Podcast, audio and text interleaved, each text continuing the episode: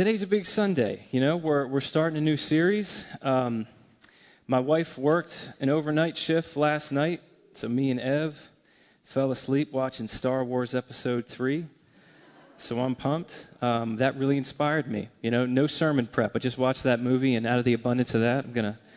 That's not true. Let me go ahead and pray for us, since we're on the beginning of a um, a series. Father. Um, we are so totally dependent on you in ways that, that I, I think, personally speaking, I just have no idea how true that actually is.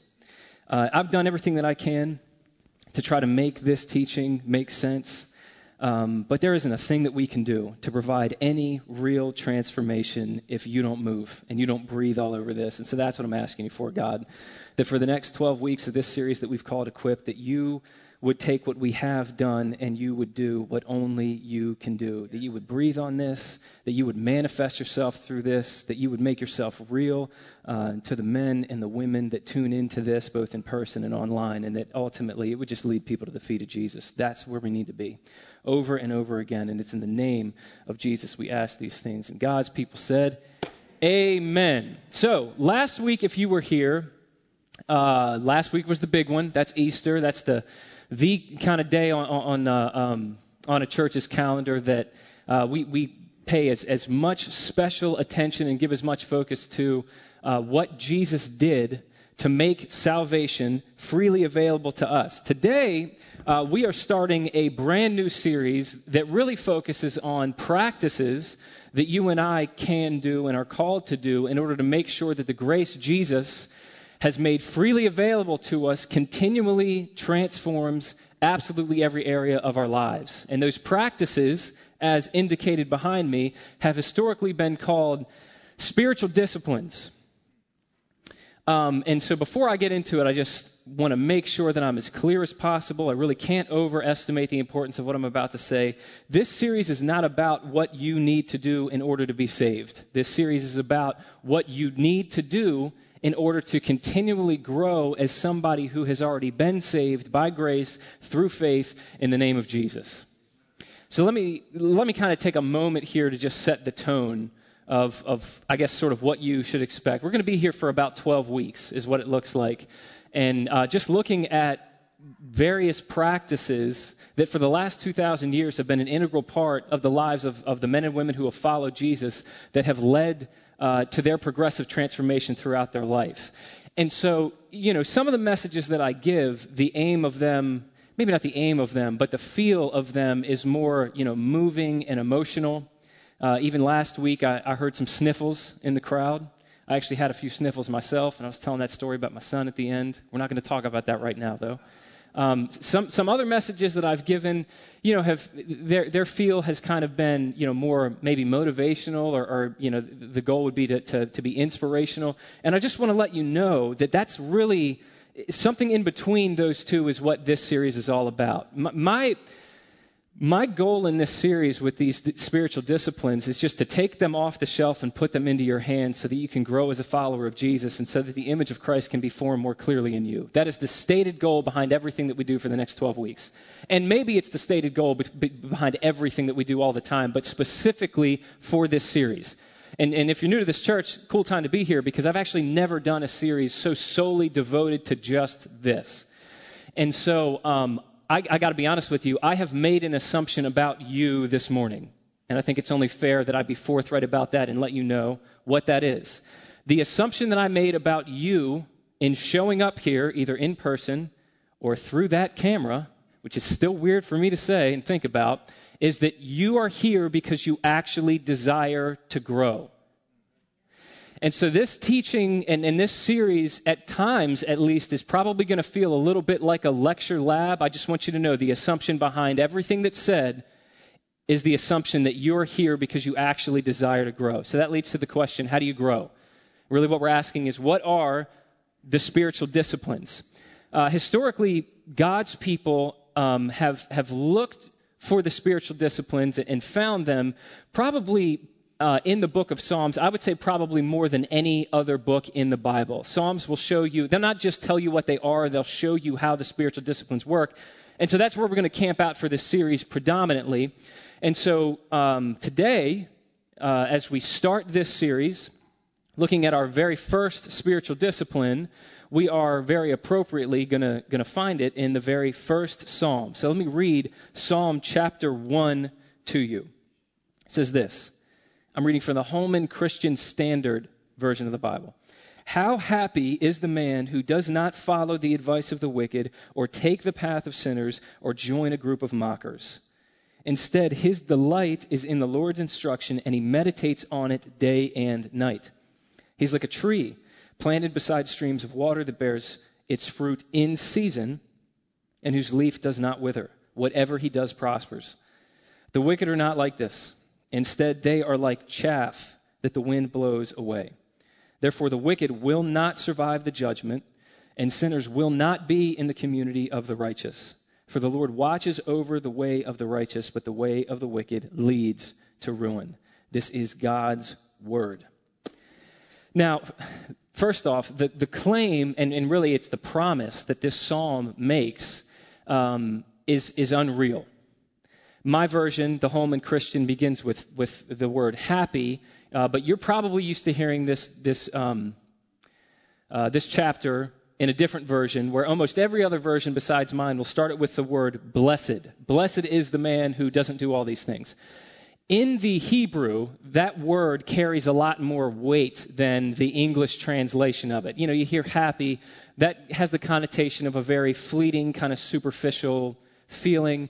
But um, the Hebrew word behind it actually refers to something that, that's more akin to, to total satisfaction and fulfillment um, and complete well being, which is something that I don't care where you're coming from, all of us want more of that. So the question is okay, who, who gets that? Who gets to claim that? Or what do you have to do to become the type of person that inherits that? And, and the promise here is that the person who inherits that is the person who learns to meditate on the law of the Lord day and night. And, and so, just to, to, to summarize this kind of succinctly, the promise of Psalm 1 is that total fulfillment and complete well being will be yours if you learn the spiritual discipline of meditation. Now, given the gravity of that, uh, that certainly should cause us to lean in and try to figure out what meditation actually is, because that means a lot of different things to a lot of different people. Chances are something already popped into your mind when you hear that word. So that's what we're going to talk about today, and we're going to look at this from four angles. I want to look at, uh, first off, the promise of meditation. Secondly, the principle of meditation. Thirdly, the practice of meditation. And then lastly, the puzzle of meditation. All P's. All, all P's. So, with that, let me get to the first idea today. It's going to be the first idea of the series. Number one, the promise of meditation. It's found in verses 3 and 4. Let me read it again. It says, He, this person who learns how to meditate on the law of the Lord, he is like a tree planted beside streams of water that bears its fruit in season and whose leaf does not wither. Whatever he does prospers. Verse 4 The wicked are not like this. Instead, they are like chaff that the wind blows away. There's actually three things in just those two verses that are promised to, to a person who learns this discipline. First off, what we're told is that if you, I'll make it personal, if you learn the spiritual discipline of meditation, you will become a person of substance rather than a person of hollowness. Uh, because, the psalmist says, a person who learns to meditate is going to become like a tree rather than like chaff. Now, most of us living in, in 2021, you're probably not familiar with what chaff is, though I know some of us are. Chaff is, is the, basically the, the husk or the, the, the, dry, dead, lifeless covering of the seed. In the winnowing process, the seed would fall, seed would fall to the ground, and the chaff, which was completely useless beyond that, would be basically this, this superficial kind of hollow covering that served no purpose. It could produce no life, and it would either be blown away or, or, or simply burned. That was it. And so the, the teaching of, of this text here, the meaning of this is essentially um, that there's a certain superficial hollowness to the human heart. That's what this is getting across. This is true of every single one of us. That we all put up you know, fronts. We all put on a mask either in social media or in our social action, interactions with other people because we want to be thought of in certain ways. Uh, we, we want to think of ourselves in certain ways. But the, the plain fact of the matter is that there is almost never total congruency between the front that you put up for others and the person that you actually are underneath. You know, we all want to be thought of, of as people that are very confident, people that are very insightful, uh, people that are strong, people that are put together, people that are, you know, emotionally healthy, all these kinds of things. When underneath that facade or that mask that we put on for other people, we're a mess. And we have all kinds of, of inadequacies and all kinds of fears and all kinds of secu- insecurities swirling around our heart at any given moment. It's just a question of how, basically, how we're trying to compensate for that. Even people who say, a lot of times I hear people today say, you know, I'm not like that. I'm authentic. I keep it real. Right? Everybody wants to think of themselves as the exception to that. The question you got to ask yourself is is that really true of you or is that just what you want other people to think about you? Because according to Scripture, there is a natural, superficial hollowness to all of us.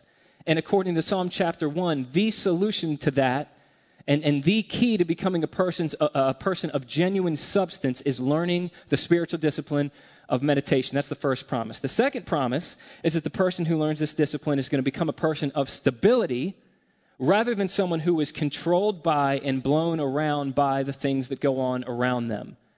Because if you follow this metaphor, the psalmist says that the chaff is blown away by the wind, whereas the person who learns how to meditate is going to become like a tree that is planted, a tree that is rooted. But significantly enough, this psalm says not only will you become like a tree that's rooted, you'll become a tree that is rooted by streams of water. And that's a very important detail. Because any, any tree that's rooted in the ground, it's true that, that it's not going to be blown about by the wind. But if a tree is simply rooted in the ground, it still is, is in every way dependent on what happens around it. You know, no matter how rooted a tree is in the ground, if, the, if a drought extends long enough, that tree's going to die because it's dependent on weather patterns for its own health. But a tree that's planted by a stream is no longer dependent by what's going on around it. And so, what Psalm chapter 1 is promising you is that meditation uh, is the discipline that will give you access to something that will make you absolutely stable by freeing you from being controlled by what's going on around you. I've heard it said that meditation will get you into contact with the kind of water that will be there when every other kind of water in your life dries up. Total stability. That's a pretty good promise. The third one, and the last one we're going to look at, uh, we learn here that a promise who learns this discipline will also become not only a person of substance or a person of stability, but a person of sustained growth. Now, when you first read this psalm, no matter what version you read it in, admittedly, it looks like it, it's, it's offering you know, an unrealistic promise. It looks almost like it's saying if you master this technique called meditation, then you're going to have a really easy life. I mean, verse 3 even says that whatever this person does is going to prosper. So, you know, you take that at face value and it seems like, all right, all you got to learn is, is how to push the button known as meditation and you're going to have, you know, your whole life is going to go exactly the way that you want it to. But if you study verse 3 very carefully, where it talks about prospering, the promise there is not, it's not that you will prosper generally. The promise is that you will prosper exactly like a tree that has been planted near a stream. So think about what that means for a second. Like we just said, a tree near a stream is a tree that will not die. That's why the psalmist says that its, you know, its leaf will not wither. However, the psalm says that this tree will still only bear fruit in its season. Now, what that means is that through the discipline of meditation, you will become like a tree that will never die. However, you will still only bear fruit in season.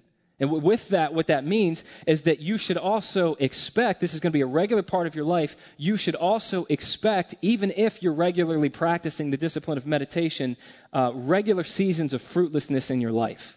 And this is where the really realistic nature of Psalm chapter 1 comes into play. When you talk about what's a fruitless season in somebody's life, you know, fruitlessness is, is I'm sure, what, what we're all experiencing right now, you know, in one area of our life to some degree. You know, to be fruitless means that you're not seeing the health and growth and life and change and progress in you as quickly as you'd like to. You know, to be fruitless means that your prayers aren't being answered exactly the way that you want them to be answered. Uh, to be fruitless means that you're not seeing the realization of the things that you've worked very hard for, even though you haven't done anything wrong. It means that there's going to be times in your life where you you know, you suffer from feeling like you know, you're not quite sure who you are or how you fit or what your purpose is or whether or not you're useful. Fruitless seasons can mean all kinds of things. And, and you know, the, the bottom line is no, all of them are bad. None of them are comfortable. But the point of this psalm is that even though a tree does not always have fruit hanging from its limbs, that fruit is always growing even when you can't see it.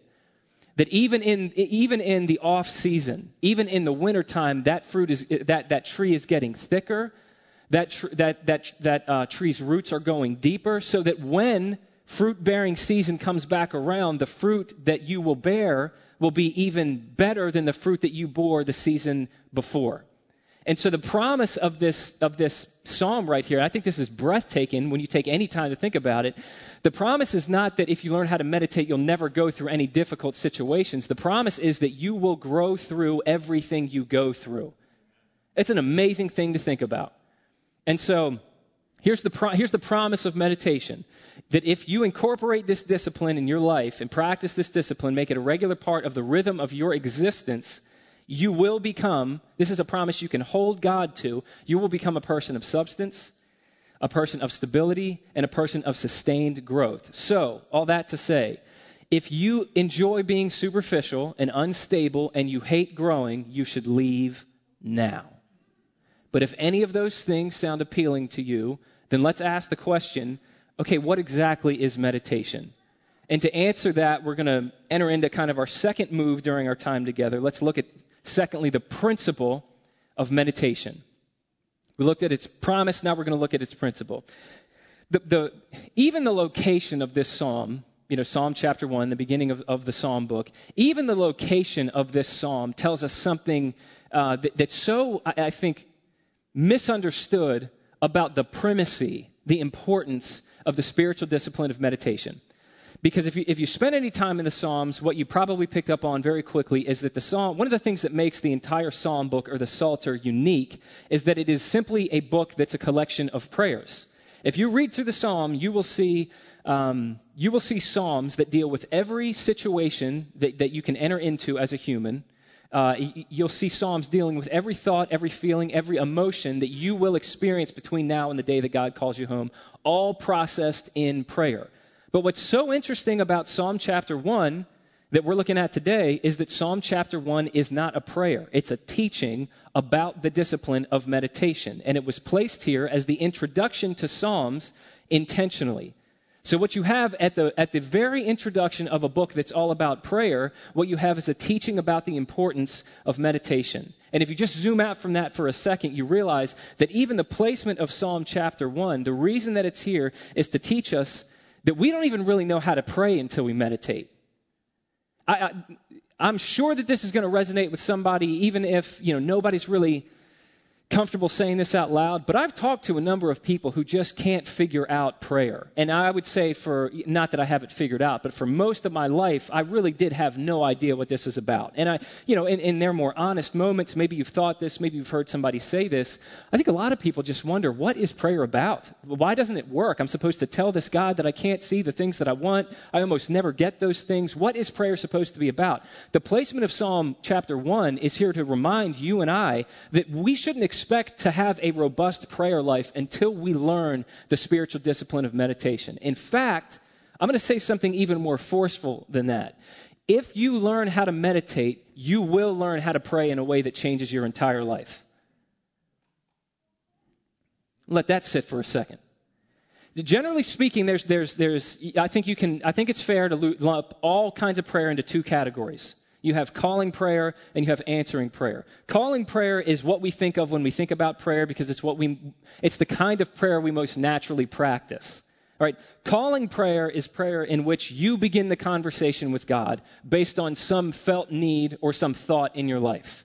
You know, th- this is prayer that sounds like God, um, I need you to come through for me with this job. I need this job, and I need you to make sure that I get this job.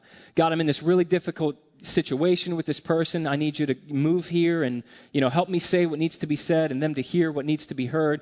Uh, God, I need you to, to fix this relationship that I'm in. It's falling apart at the seams. I don't know what to do about it. I think I might be the problem. Would you change me? Uh, God, I need you to manifest your, your, your presence to me, all that kind of stuff. That's a, that's a calling prayer. Uh, let me be really clear here because I, it's, it's very important to me that you hear me say this. There is nothing wrong with calling prayer. There are passages in Scripture that command us to practice calling prayer. However, the clear teaching of Psalm chapter 1 is that answering prayer rather than calling prayer is the type of prayer that is going to grow you and I much more quickly and much more deeply. And, and really, that's what meditation is it's answering prayer. So, what is answering prayer? You probably picked up on this. Answering prayer is prayer in response to what God has already said in His Word, in response to the conversation God started here. This is prayer that allows God um, to tell me what we're going to talk about.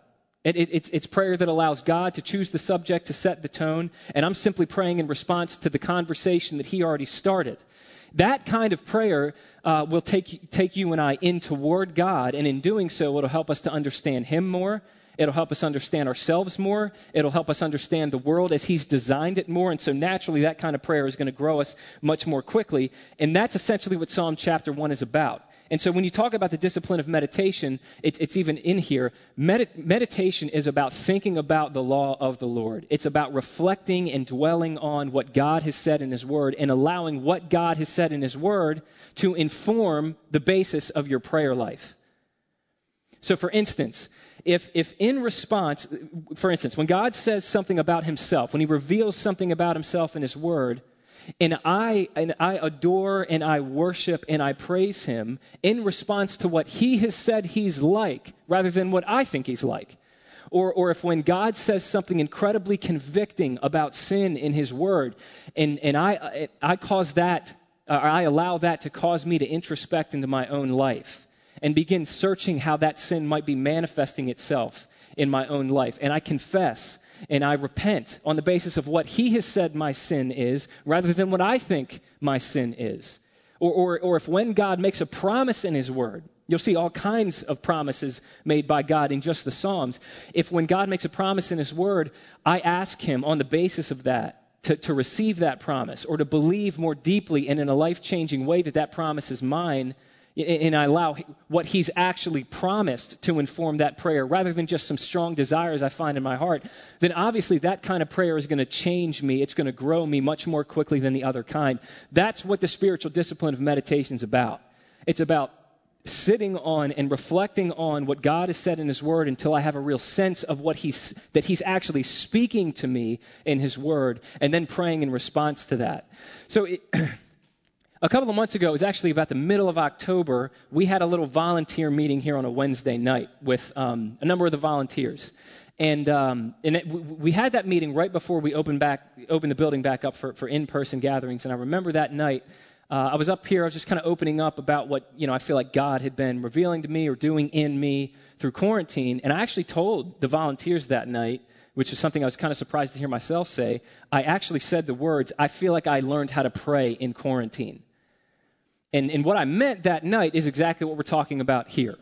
It's not that I never practiced calling prayer before in my life. I don't think anybody really needs to teach us to do that. We've been doing that since we were children, you know, calling for our parents. It was answering prayer that I feel like certainly haven't mastered, but I've begun dipping my, my kind of my, my foot into that water. And so here, just to open up to you, this is what my time with God has looked like for basically the vast majority of my life until fairly recently. And maybe this is going to sound familiar to some of you what I would do is I would spend, you know, X amount of time in a passage of Scripture. And, you know, hopefully I kind of got a read on what that's talking about. You know, maybe I didn't, you know, maybe I left kind of confused. But, but the point is, when I was done with that portion of my time with God, I would just kind of pivot and then I would begin praying through my prayer list, you know, my wants and, and my desires and all that kind of stuff. And again, let me just say, I need to be clear here. There's nothing morally wrong with that. But to use the image that you see in Psalm chapter 1, that's a little bit like a tree being planted by a stream and looking at the stream and saying, man, that water looks incredible, and then not sending its roots down into the stream. And so meditation is the act through which you and I are sending the roots of our hearts into the life giving stream of God's Word. And so meditation is a difficult thing to, to define or put handles on, but it's important to know what meditation is not. Meditation is not just pure Bible study, But meditation is also not just praying through your prayer list. Meditation is almost like the bridge between two of them that sort of overlaps over both of them. And if you're like me, you're probably wondering, well, what does that look like? And there's probably the clearest picture of what meditation looks like is found actually in a psalm. It's Psalm chapter 103, where the psalmist says, Praise the Lord, O my soul, and forget not all his benefits. And then it goes on to list what those benefits are. Now, if you read that psalm, what's clear, the psalmist is not talking to God because he's not even ready to talk to God. He hasn't prepared his heart to talk to God. So, so he's not talking to God. He's also not talking to the people around him. He's talking to his own heart, to the core of his own being, to his own soul. And what he's basically doing is he's taking the truth of what God has said in his word what God says is true about him, what God has already done for him, and he's applying that truth to his heart until it begins to change his heart. That's what meditation is. George Mueller, who did an insane amount of things for the kingdom of God, was actually famous, uh, famously quoted as saying, he, he got so many orphanages off the ground, did so much earthly good, but he was quoted as saying that the first great primary work uh, the first business that he devoted himself to at the beginning of every single morning, he called it getting my soul happy in the Lord. That's what meditation is about. It's where you're grabbing a hold of your own heart and you're basically force feeding it the truth of God's word until it begins to really burn within you. It's almost like you're getting outside of your own soul and you're saying, listen, if this is what God has done for you, if what you're reading here is true about you, then how much different should your life look? And you do that over and over until it starts to actually burn in you. So that's the, that's the principle of meditation. But thirdly, I said I was going to get, get you know, as practical as possible here. So thirdly, I'm going to talk about number three, the practice of meditation. How do you actually do this? All right, the imagery that, that this psalm leaves us with is that of a tree that is sending its roots down into a stream and drawing that water up for its own, you know, sustenance. Um, and so what we learn in Psalm chapter 1 is, is really kind of three different um, practices that need to inform the way that we meditate. First off, we learn what we should draw on, how we draw on it, and then number three, we learn when we should draw on it.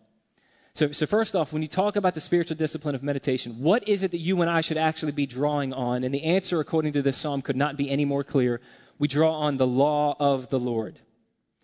Now, uh, let me ask you a question. Why does this psalm talk about meditating on, why does it specifically use the phrase the law of the Lord? Why not just scripture or the word of God?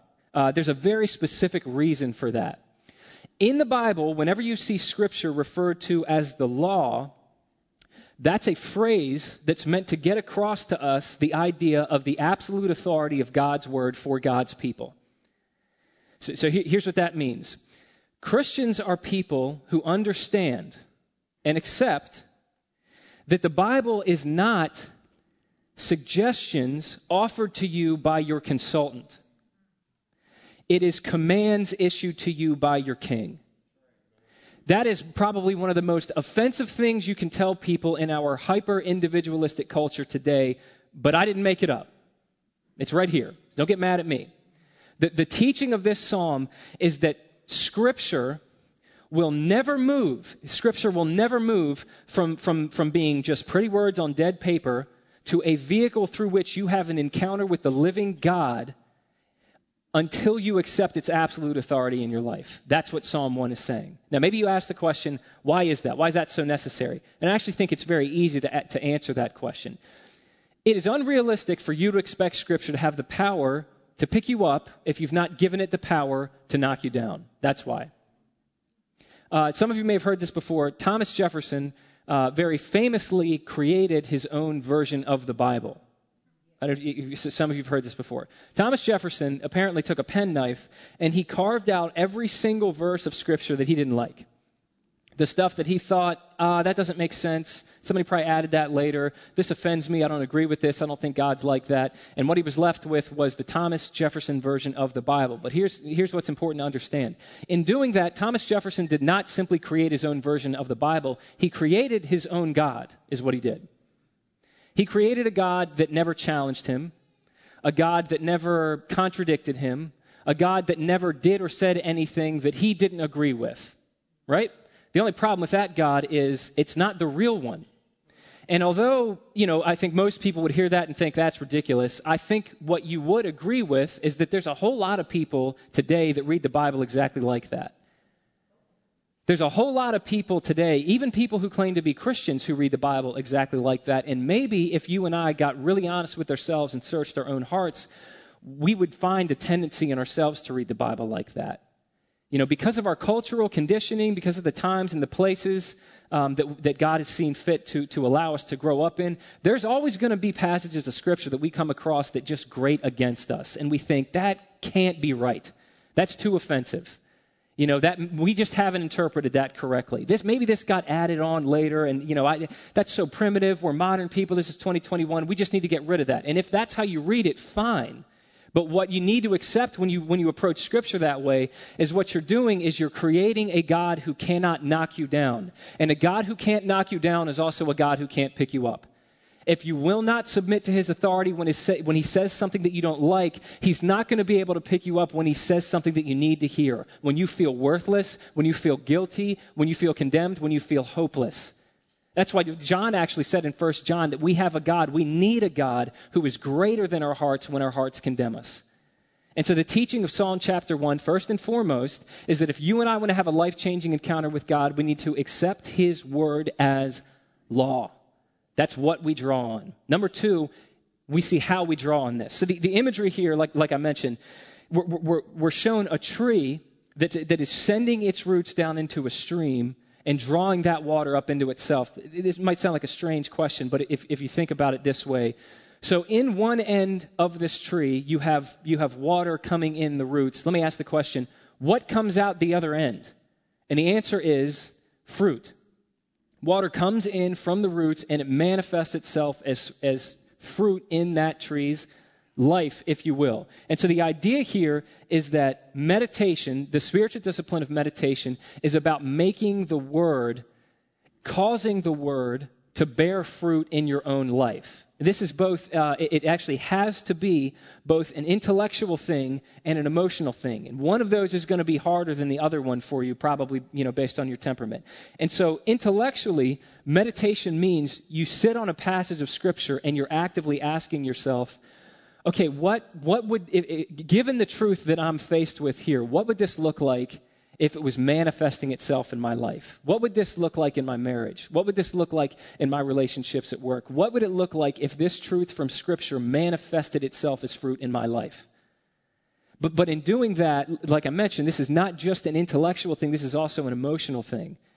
It means that when we come across passages of Scripture, we should be reasoning and actually arguing with our own hearts.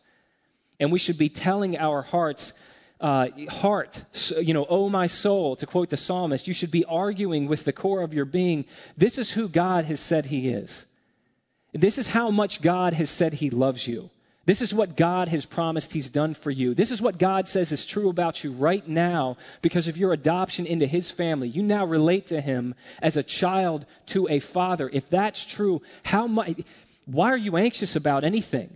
Why do you care what other people have to say about you? Why are, why are you constantly getting offended at the way that you think people disrespect you if you have this kind of access to the one whose opinion ultimately matters? The creator of the universe looks down on you in love. Oh, my soul, don't you get this? That's what meditation is. And you do that in an intellectual sense, in an emotional sense, until it becomes real and begins to bear fruit in your life.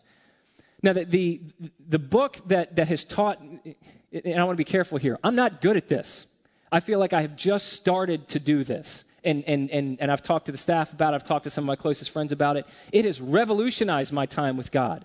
And the book that has probably been the most instrumental in teaching me how to do this uh, is called The Songs of Jesus by an author named Tim Keller that you hear me talk about all the time. The Songs of Jesus is a year long devotional through the, the, the whole Psalter and through this book, which I found out, Keller wrote this just based on principles that he got from Martin Luther, which proves that there really is nothing new under the sun. But he said, as you read Psalms, if you want to, you know, teach your heart to get beneath the surface of it, just keep three words in mind. And I'd encourage everybody to do this. It, this has been super helpful for me. Just keep three words in mind as you slowly read through a psalm or any passage of Scripture. The words are adore, admit, and aspire. Adore, admit, and aspire. And what that means is as you're reading through Psalms, the first question that I ask is okay, what does this say about God that should cause me to adore him, to worship him, to praise him, to exalt him more in my life?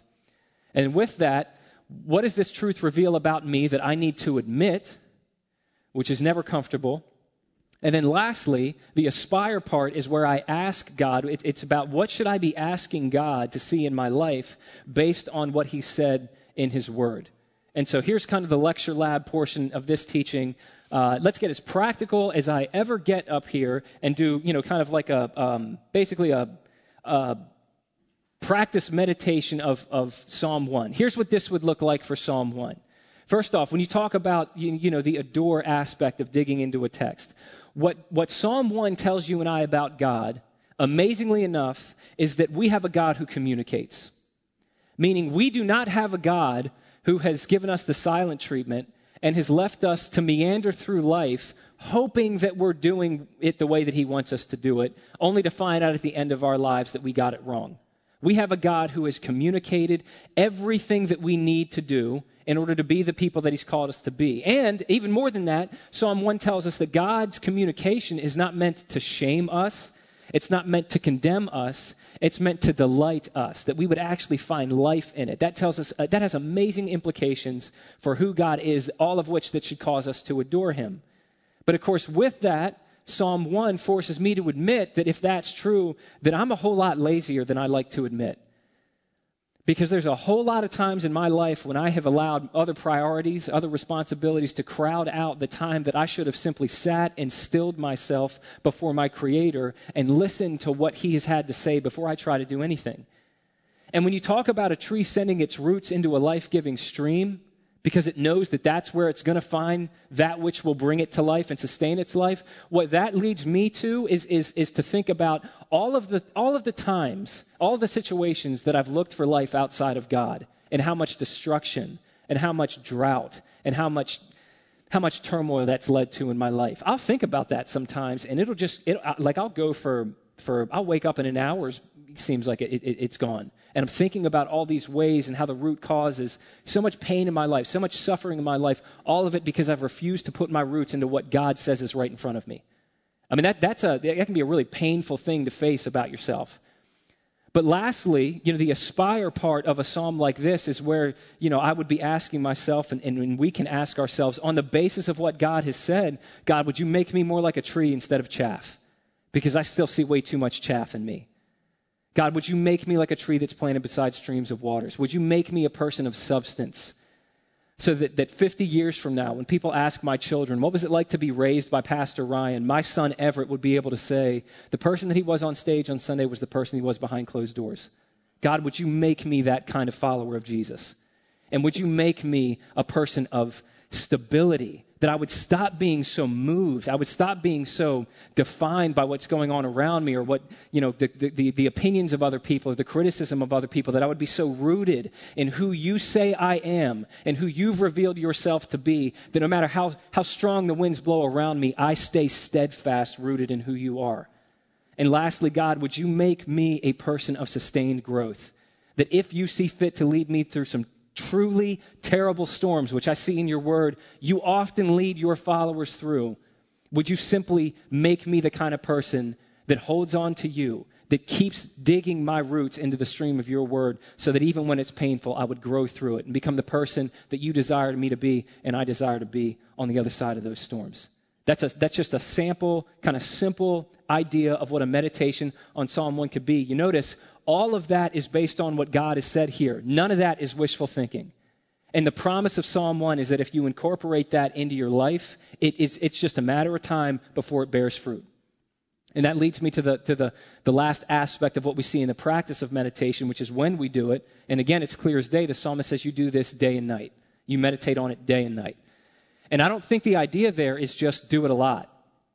I don't think that's what that means although of course it's not less than that. I think what the psalmist is getting across here is this idea that you and I need to incorporate the discipline of meditation needs to become such an integral part of the rhythm of our lives that it's just as natural to us as lying down and rising again. That as naturally as we go to bed and wake up, it's, it's that natural for us to meditate on the law of the Lord. And the reason that it's so important we do this day and night is because this is not an overnight process. You know how long it takes for a tree to dig its roots into a stream? You know how long it takes for a tree to bear fruit?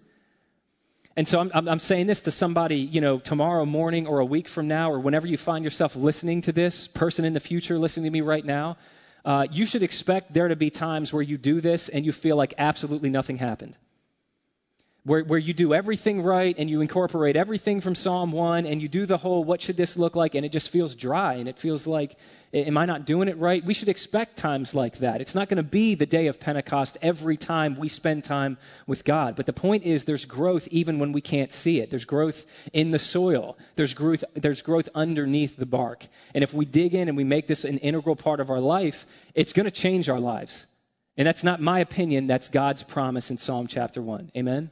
Now, the last idea that I, that I want to cover today, we've talked about the, the promise of meditation, the principle of it, the practice of it. Now, lastly, the fourth P is the puzzle of meditation. And there is a puzzle here if you pay careful enough attention to what this is saying. In verse 2, it says, Instead, his delight is in the Lord's instruction, or your version probably says the law of the Lord, same thing, and he meditates on it day and night.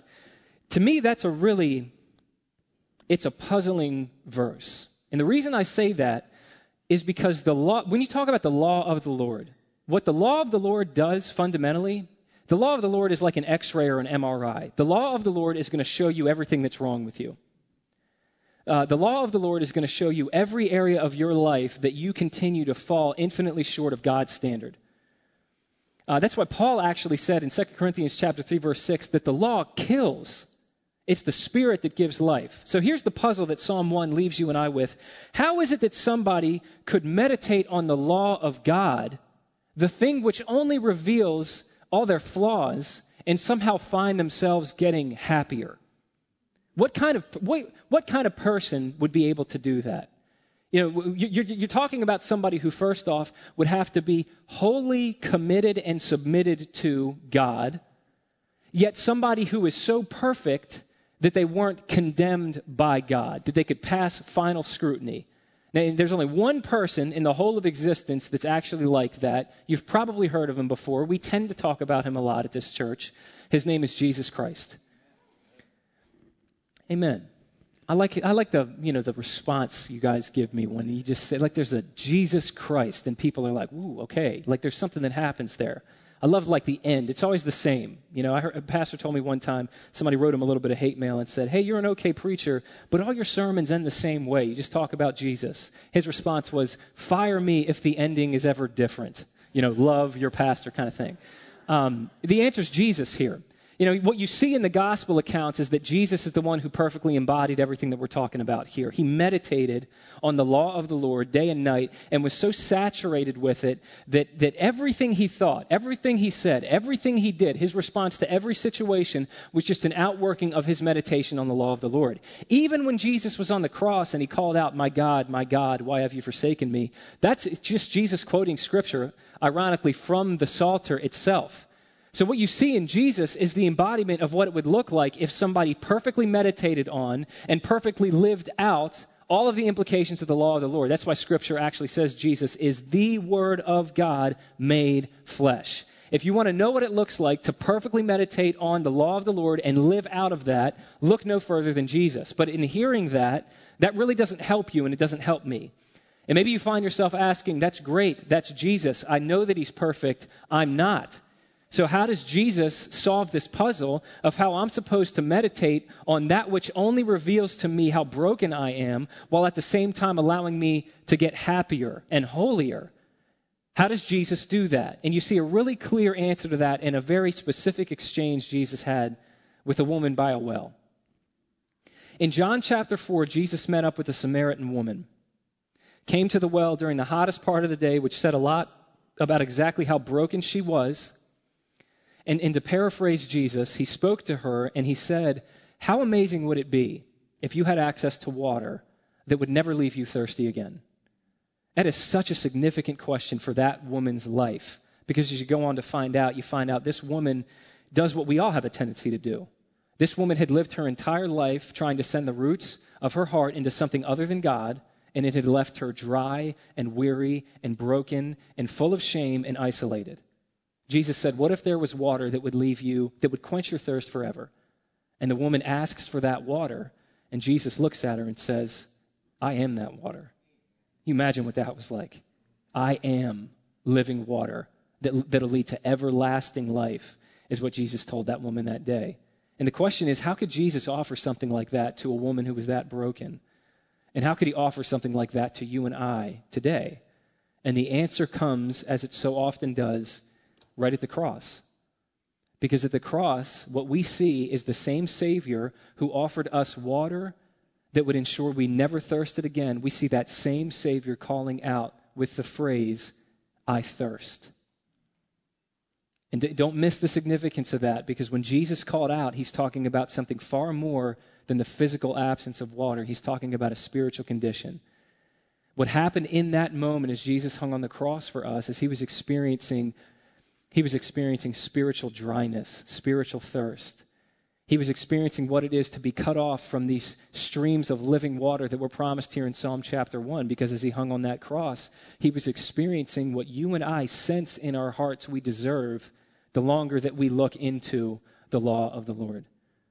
And as we meditate on what Jesus has done for us and all that it means for us, that he lived the life we couldn't live, and he took our place, and he took our shame, and he took our guilt, and he rose again for our victory. And we meditate on the truth of the gospel that in Jesus we are so much more sinful than we dare believe, but we are so much more loved than we would ever dare hope. What happens as we do that is, is we become so transformed, so, so much more like Christ, that we actually begin to delight in the law of the Lord. And it goes from, from being something that, that we actually desire to do. It, not, not that we have to do, but something we desire to do. Not in order to get God to love us, but in response to the love freely poured out on us by grace through faith in the name of Jesus.